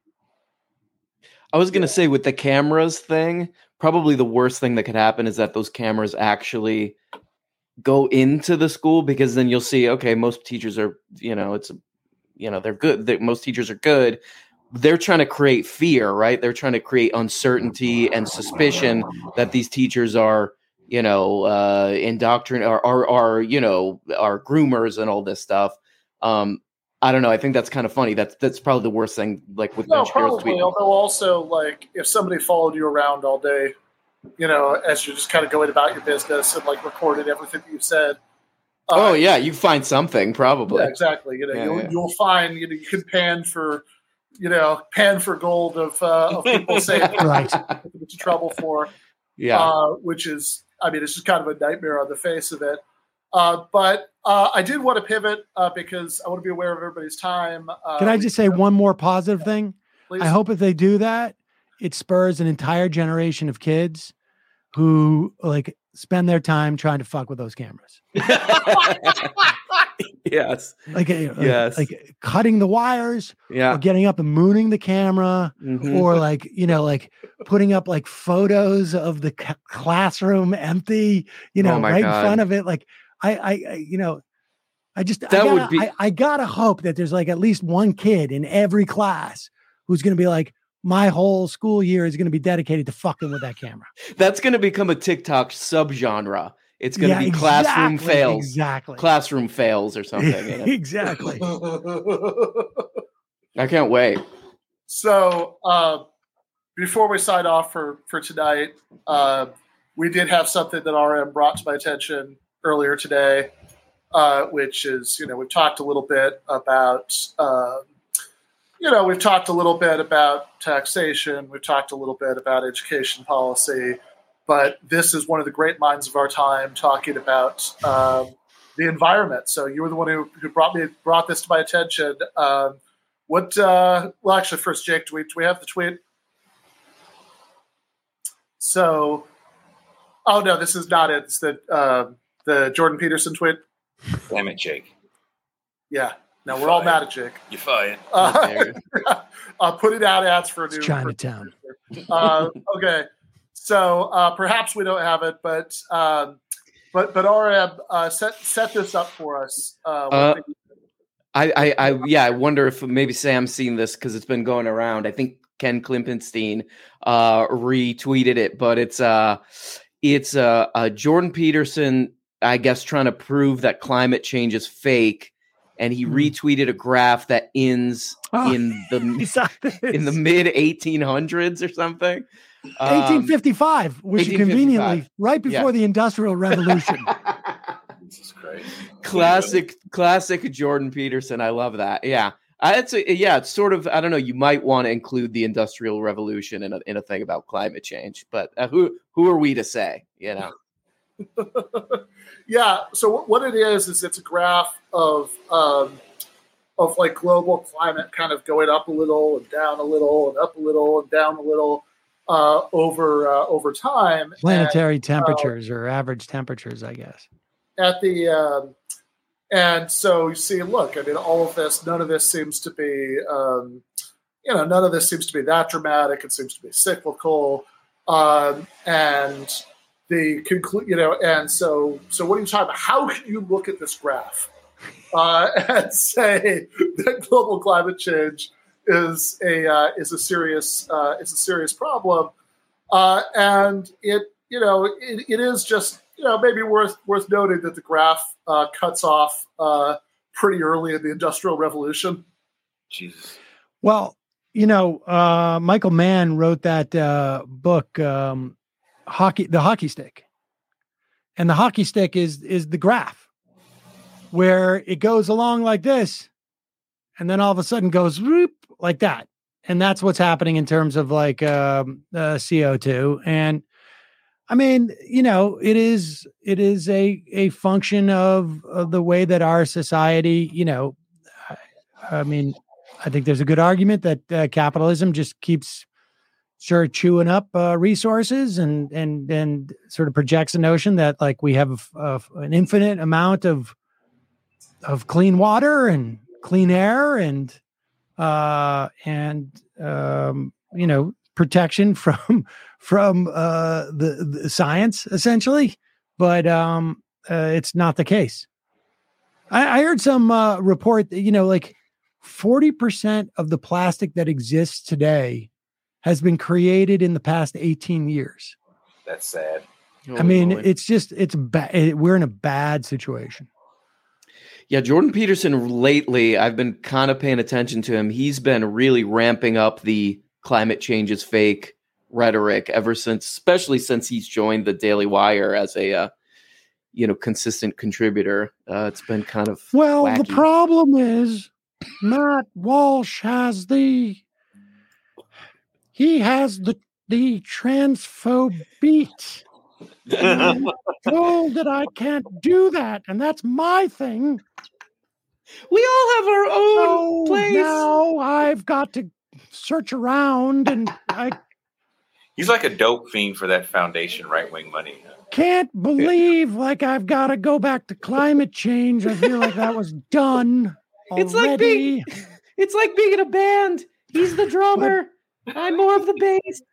It's but it's like it's like uh, Jordan Peterson will do anything for that that foundation right wing money. Oh, shut yeah. up! You guys need a climate change? Uh? what? Can't we talk about Dr. Seuss a little bit more? Or what about Sharia law? Is that are we not doing that anymore? Sharia law is that out?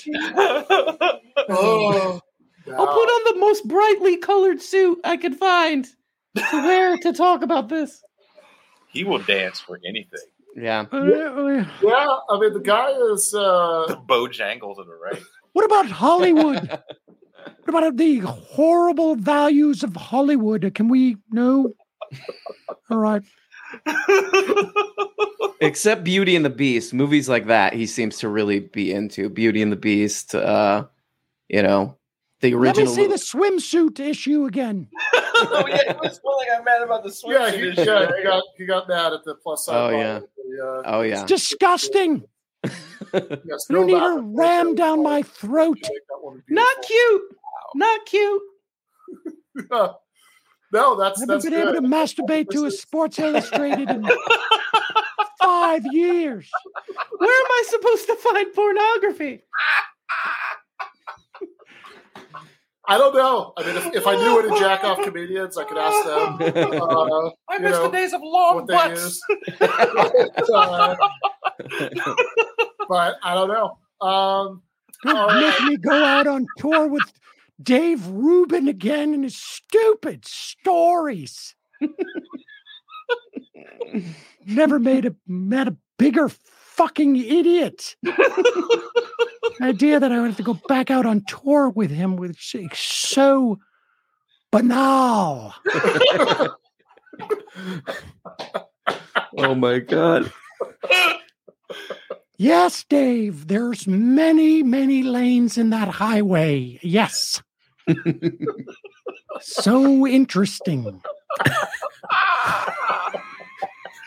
um, Sam, did you get your uh, baseball card we made for you?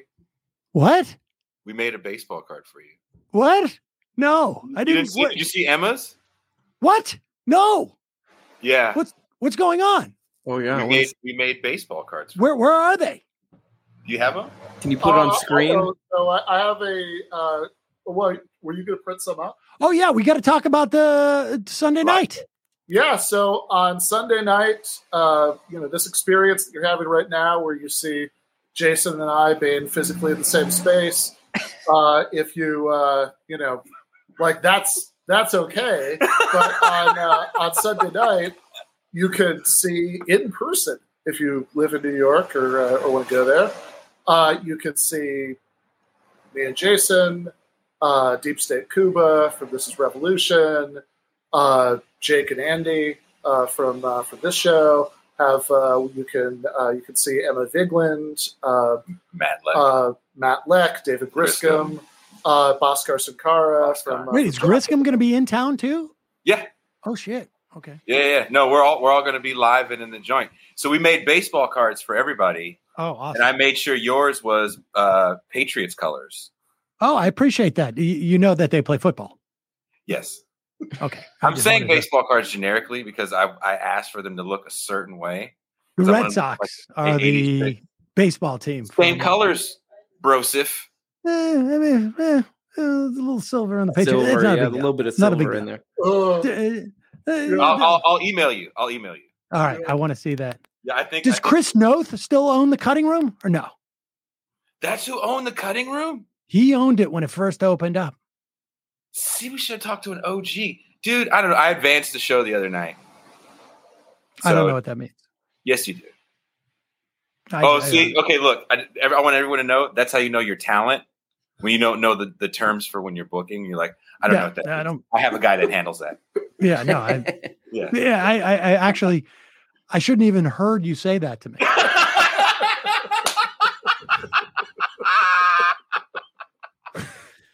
Fair enough. You should have said that to my representatives. I, I should not have even heard those words. Sam was not CC. Yeah, yeah. My like, bad. Yeah. yeah. Sorry. Never again. Bother him with that. But yeah. I'm gonna spend my time um, now working on forgetting that I heard that. so all of those people, Naomi Caravani, uh, it is going to be really good. So that is going. Is it going to be in room for the audience, or is it just like it sounds like? no, no, we're just going to have like the uh, room's going to be full of everybody who's on the show. Like two people and like five seats inside the building. Everybody else is going to be on stage. No, uh, that is going to be on Sunday night. This Sunday night, the twenty. What time is it at? Because your uh, poster, incidentally, says it's at um, six p.m but yeah, the doors open at 7 p.m. That up. Uh, it should be the uh, should be the other way around, obviously. So, well, not uh, obviously. Okay.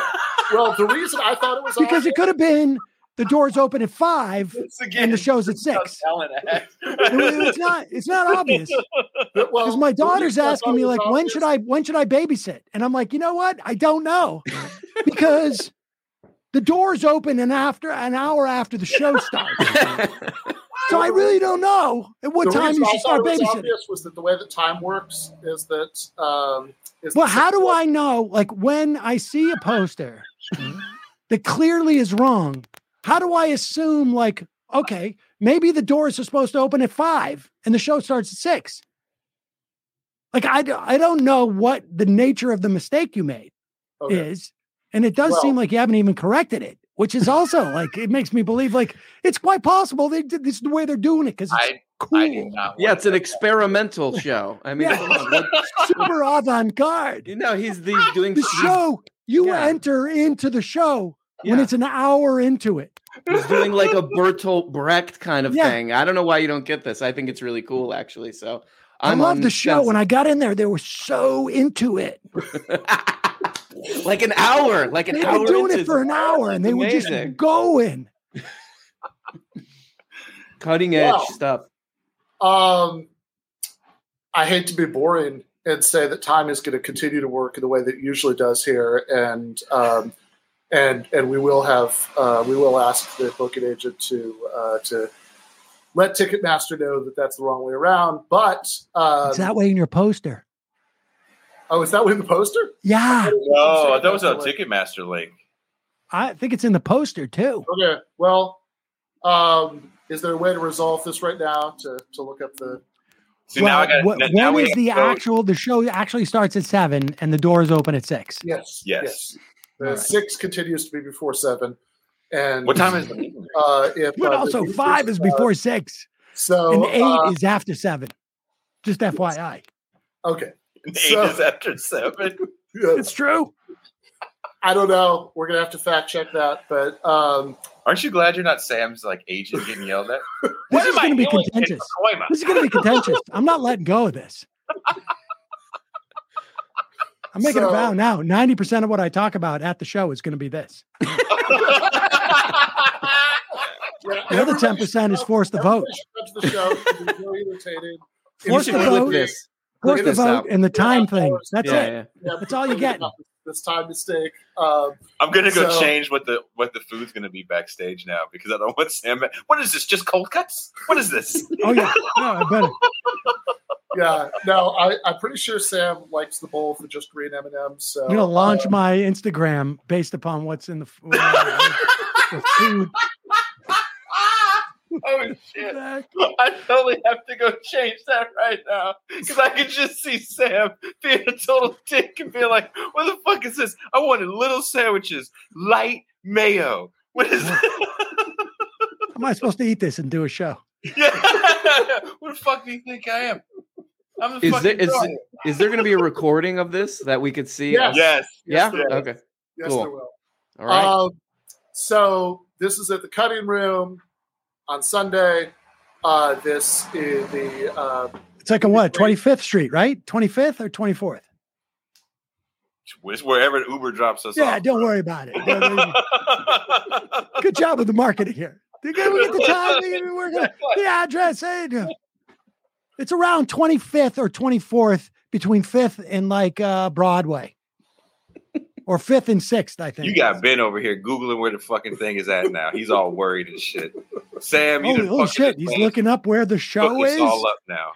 This is that classic Seder and Burgis routine. Where is the show? Yeah.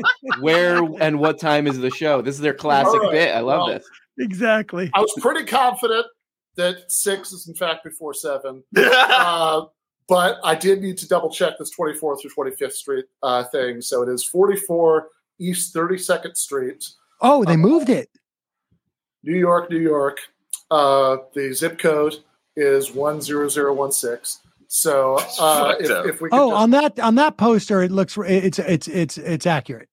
yeah, that is that is the poster that we made. Um, There's another know- poster out there that you're tweeting out. I'm telling you, this is, is that ours? I think we're being we've been hacked. Somebody's Uh, somebody's fucking with you. It's okay. Um, it's the person who uh, who who retroactively. You didn't have uh Bree do your graphics for this, did you? Oh yeah, yeah, yeah. Uh, Got you, no. got you. Yeah. I um. So uh, in any case, cutting room Sunday, VIP meet and greet uh, at five. Doors open for general admission at six. Show starts at seven. You're going to hear all of this like very entertaining thing we've been doing for the last uh, last five to ten minutes. If you enjoyed that, you're going to love the show. So uh, we can we can get into exactly um, you know like what what's on like all the adjoining blocks, and, you know, and whether I know that. you Yeah. know. Oh no. More about the poster says. Me and Sam are gonna start Coast West Coast beef. Is what's Yeah. gonna happen. Yeah. I love it. Well, that that was my old hood, that uh, that neighborhood right there. So I watch out.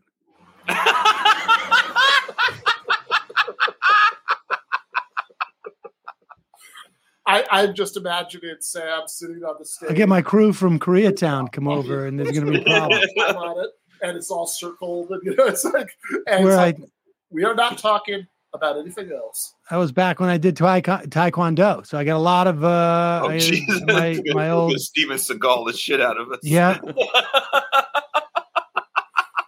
Well, I wouldn't miss that if I were you. So uh, that is on Sunday. The link is down below uh, the screen that you are watching right now. Uh, so I, I am, well, you know, uh, I am fairly sure that for people who are watching this, uh, who are not on StreamYard, but who are on YouTube, uh, the link is in fact uh, below uh, the uh, the box where we're all talking right now. So I am really looking forward to that. Um, and thank you, thank you guys so much for coming on tonight. And I am really looking forward to seeing you, Sam. In there could be fisticuffs. I mean, people should show up for this because it could get ugly. Yeah, yeah, no, exactly. I mean, I'm excited to like go to the studio. Like we'd be ready. I've been lifting weights and shit. Like I'm ready. I'm coming. I feel like a t-shirt just to. Jason should be ready to hold me back. but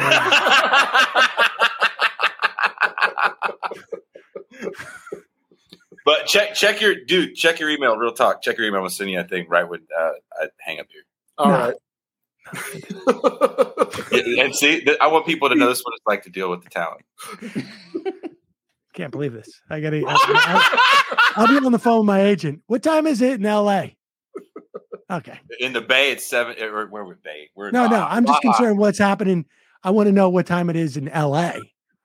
I need to talk to my my reps about this. How the hell this happened? Never again. Uh, Never again.